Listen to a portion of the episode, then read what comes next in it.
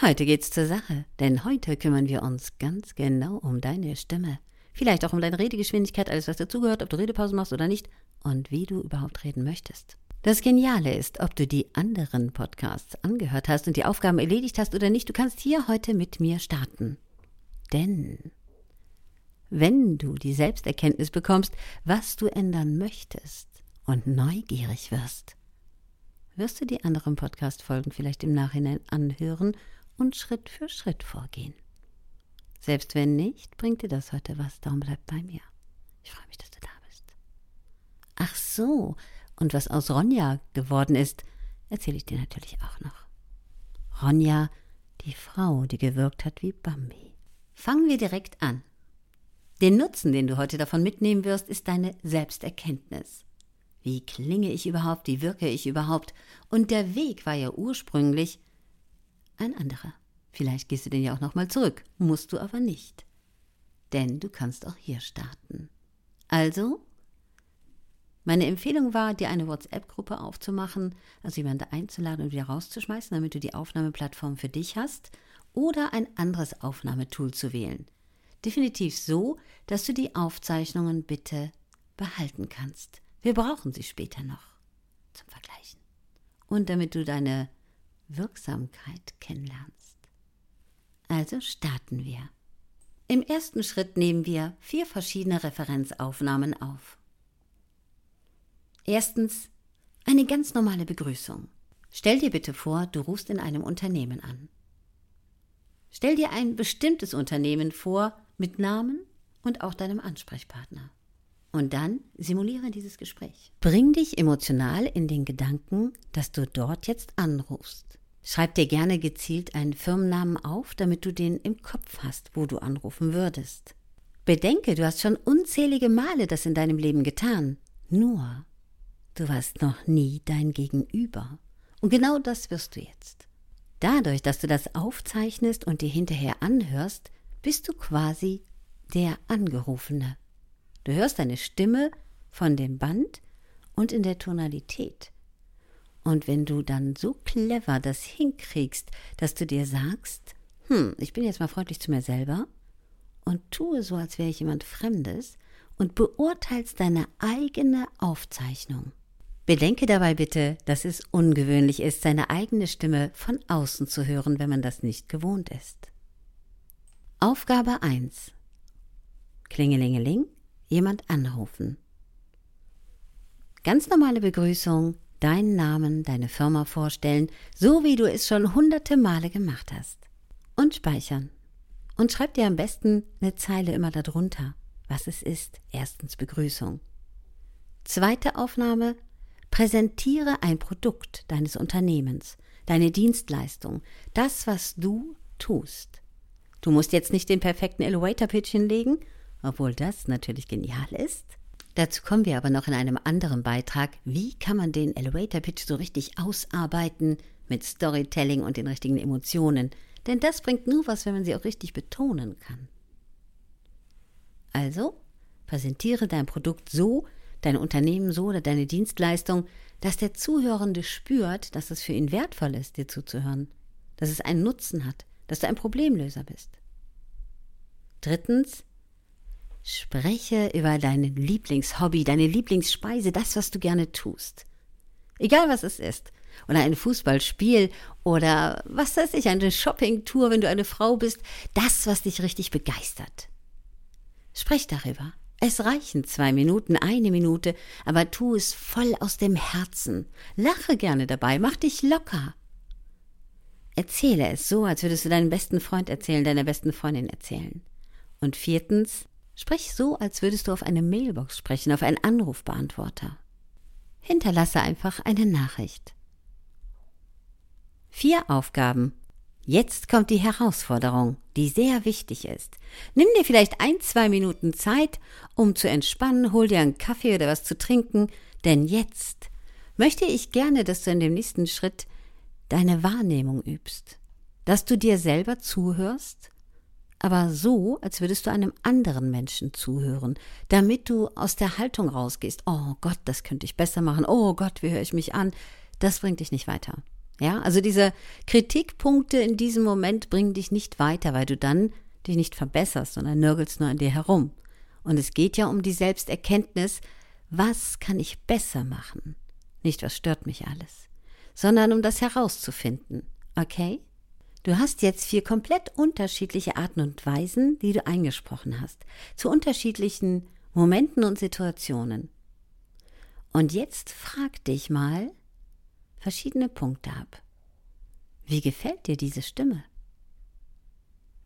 Ganz ernsthaft, wie gefällt dir diese Stimme? Und wo hast du das Gefühl, du bist nicht so ganz zufrieden bei dem, was du gesagt hast? Mach dir bitte Notizen dazu.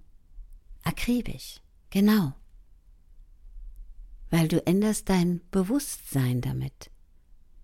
Das ist faszinierend, wirklich. Vertrau mir bitte einfach. Vertrau mir, dass dich das weiterbringen wird. Egal, wie gut du als Sprecher schon bist. Es sei denn, du hast natürlich die Selbsterkenntnis schon.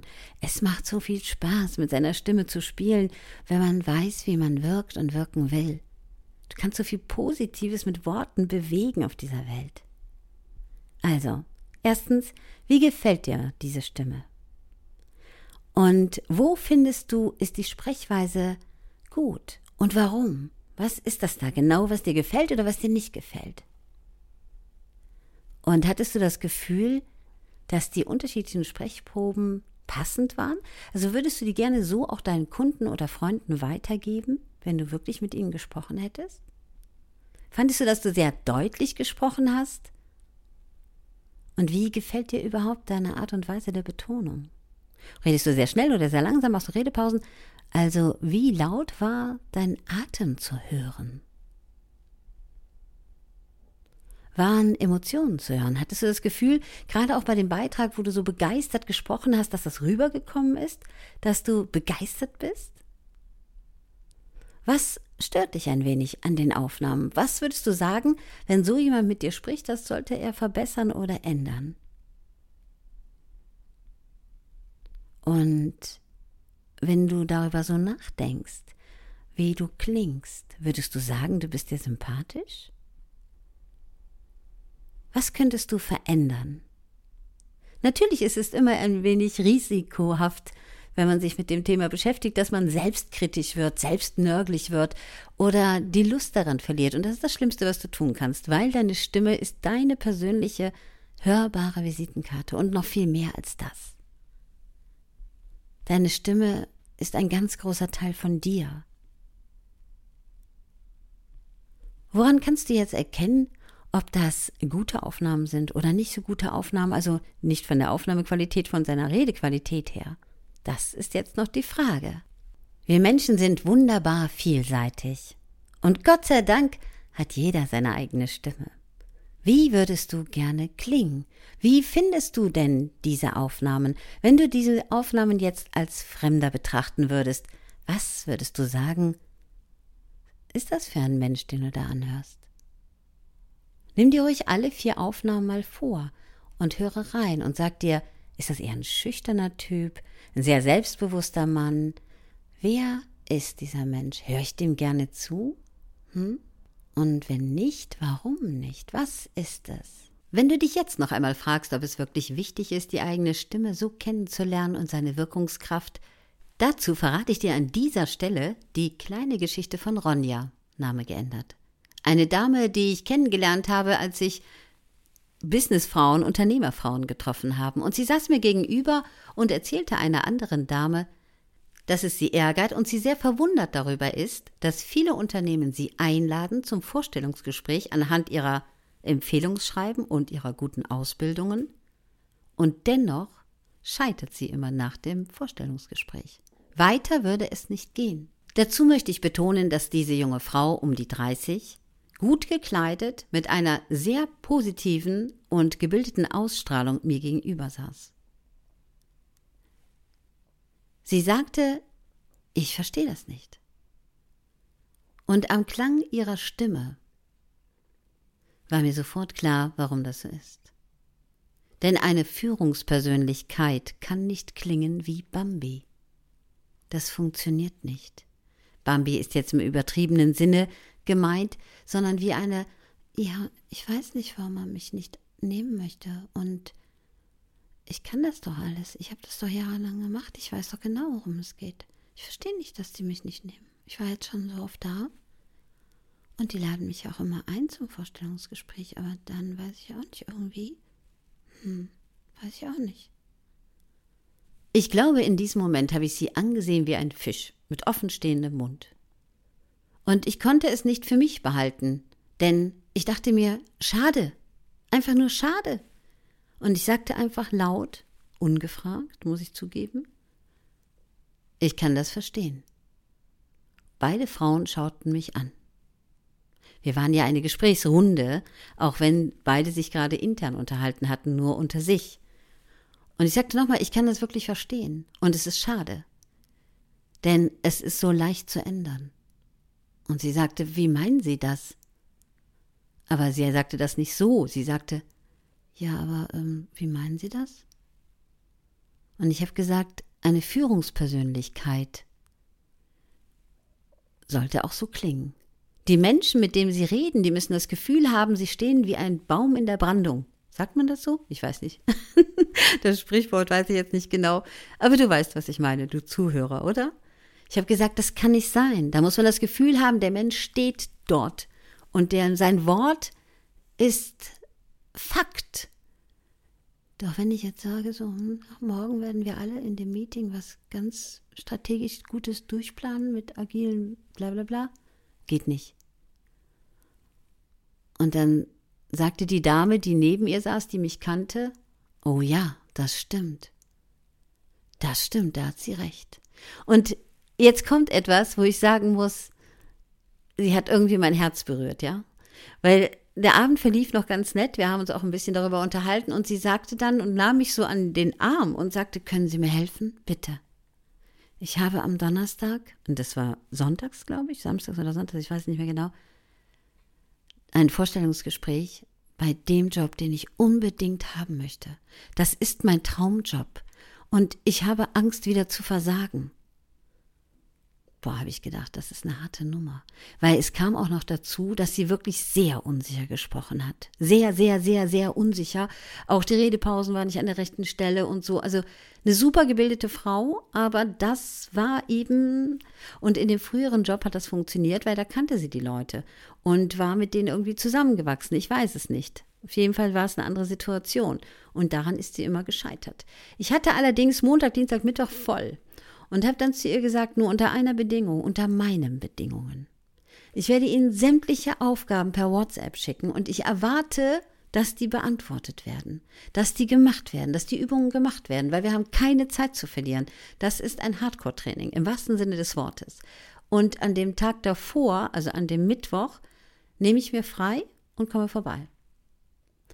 Dann werden wir das vor Ort trainieren auf eine ganz besondere Art und Weise. Und bitte hängen Sie schon mal raus, was Sie zu dem Vorstellungsgespräch anziehen werden und äh, suchen Sie die Personen raus, die Ihnen gegenüber sitzen werden. Googeln Sie das Unternehmen bis zum Äußersten. Und ich muss ganz ehrlich sagen, die wusste alles über das Unternehmen. Dort schon. Sie hat gesagt, ich bin total vorbereitet und das war sie. Sie wusste alles das, über das Unternehmen. Genial vorbereitet. Und da habe ich gesagt, die Personen soll sie sich anschauen und soll die Person im Foto finden, also mit einem Foto finden, dass sie denen in die Augen schauen kann. Und ich kann gar nicht sagen, ich möchte das nicht so ausschweifen, aber das war so ein besonderes Erlebnis. Also ich habe dann nachts, nachdem meine Seminare zu Ende waren, oder sagen wir spät abends, habe ich dann mir die Sprachnachrichten angehört, eine nach der anderen, und habe jede einzelne verbessert, ihr gesagt, was sie tun soll. Und sie hat den ganzen Tag wirklich geübt alles, was ich ihr gegeben habe, hat sie getan. Ähnlich wie der Aufbau, den du hier in dem Podcast bekommst, nur natürlich in Drillsargenform. Im wahrsten Sinne des Wortes. Und ich musste echt sagen, ich habe manchmal gedacht, oh, das wird echt, echt, ich weiß nicht, ob das klappt. Und ich habe es ihr gesagt, ich weiß nicht, ob wir das hinkriegen. Das ist so ein kurzes Zeitfenster für so einen großen Bewusstseins- wie soll ich sagen, Wechsel kann man nicht sagen, aber schon, ähm, da musste richtig was passieren. Und dann haben wir den Mittwoch davor, haben wir dann live geübt, mit geschlossenen Augen viel geübt, simuliert, dass sie dort ist. Das Witzigste war, das erste Vorstellungsgespräch war acht Minuten ohne Unterbrechung. Ich habe gesagt, erzählen Sie auch ein bisschen von sich. acht Minuten ohne Unterbrechung durchweg, werde ich nicht vergessen. Und wir haben den ganzen Tag geübt bis spät abends. Es war ein toller Tag. Und dann habe ich zu ihr gesagt, wenn die dich fragen, wo deine Schwächen liegen, was antwortest du dann? Und da sagt sie, ja, beruflich, ähm, sage ich, warum bin ich hier? Sage ich, meine Empfehlung an dich ist, wenn du gefragt wirst, wo ist deine größte Schwäche, dann kannst du sagen, ganz ehrlich gesagt, weiß ich, meine größte Schwäche war oder meine größte Herausforderung, so habe ich es dir gesagt, sag nicht Schwäche, sondern Herausforderung. Meine größte Herausforderung war genau das hier, das Vorstellungsgespräch. Und da ich erkannt habe, dass ich daran noch wachsen darf, habe ich mir einen privaten Coach genommen und habe gelernt, wie stellt man sich richtig vor. Denn ich habe so viele Kompetenzen und sie werden sich freuen, wenn sie mit mir zusammenarbeiten, weil ich ein Gewinn für ihr Unternehmen bin. Meine Stärke liegt es nicht darin, im Vorstellungsgespräch zu punkten mit den Worten, weil meine Stimme dann so weich und schüchtern klang. Und daran arbeite ich gerade. So gehe ich übrigens immer mit Herausforderungen um. Wenn ich sie erkenne, dann gehe ich sie an. Und das hat sie auch gesagt im Vorstellungsgespräch, als diese Frage kam. Und die Leute waren beeindruckt. Und ich werde nie vergessen, als sie zwei Wochen später ich glaube zwei Wochen waren es, die Bestätigung bekommen hat. Da war ich gerade am Rhein am Spazieren und sie rief mich an und sie sagte, ich habe diesen Job. Und ich weiß noch, sie hat fast geweint vor Freude und das ist eine gestandene, erwachsene, sehr tolle Frau. Und ich muss echt sagen, ich war so glücklich darüber, dass mich das heute noch berührt. Es ist so wichtig, wenn man weiß, wie man klingt. Weil Kompetenz kann hörbar sein. Selbstbewusstsein ist hörbar. Wenn die Menschen nicht wissen, wie du tickst, wie du denkst, wie du fühlst, wenn sie nicht, wenn du nicht mit deiner Stimme deine Persönlichkeit widerspiegelst, wie bitte sollen sie dich wahrnehmen? Darum meine Empfehlung für jeden Menschen auf dieser Welt, ob ganz jung oder ganz alt, beschäftige dich mit dir, weil du investierst Zeit in dich. Wenn du mal in so eine Situation kommst, weißt du ja jetzt, wo du mich findest. Hast du Lust, auch mal live dabei zu sein? Jeden ersten Dienstag um 17 Uhr treffen wir uns bei Social Audio auf LinkedIn. Arno Fischbacher, der Mann der Stimme, ist auch dabei. Ich freue mich auf dich. Deine Claudia Kohn.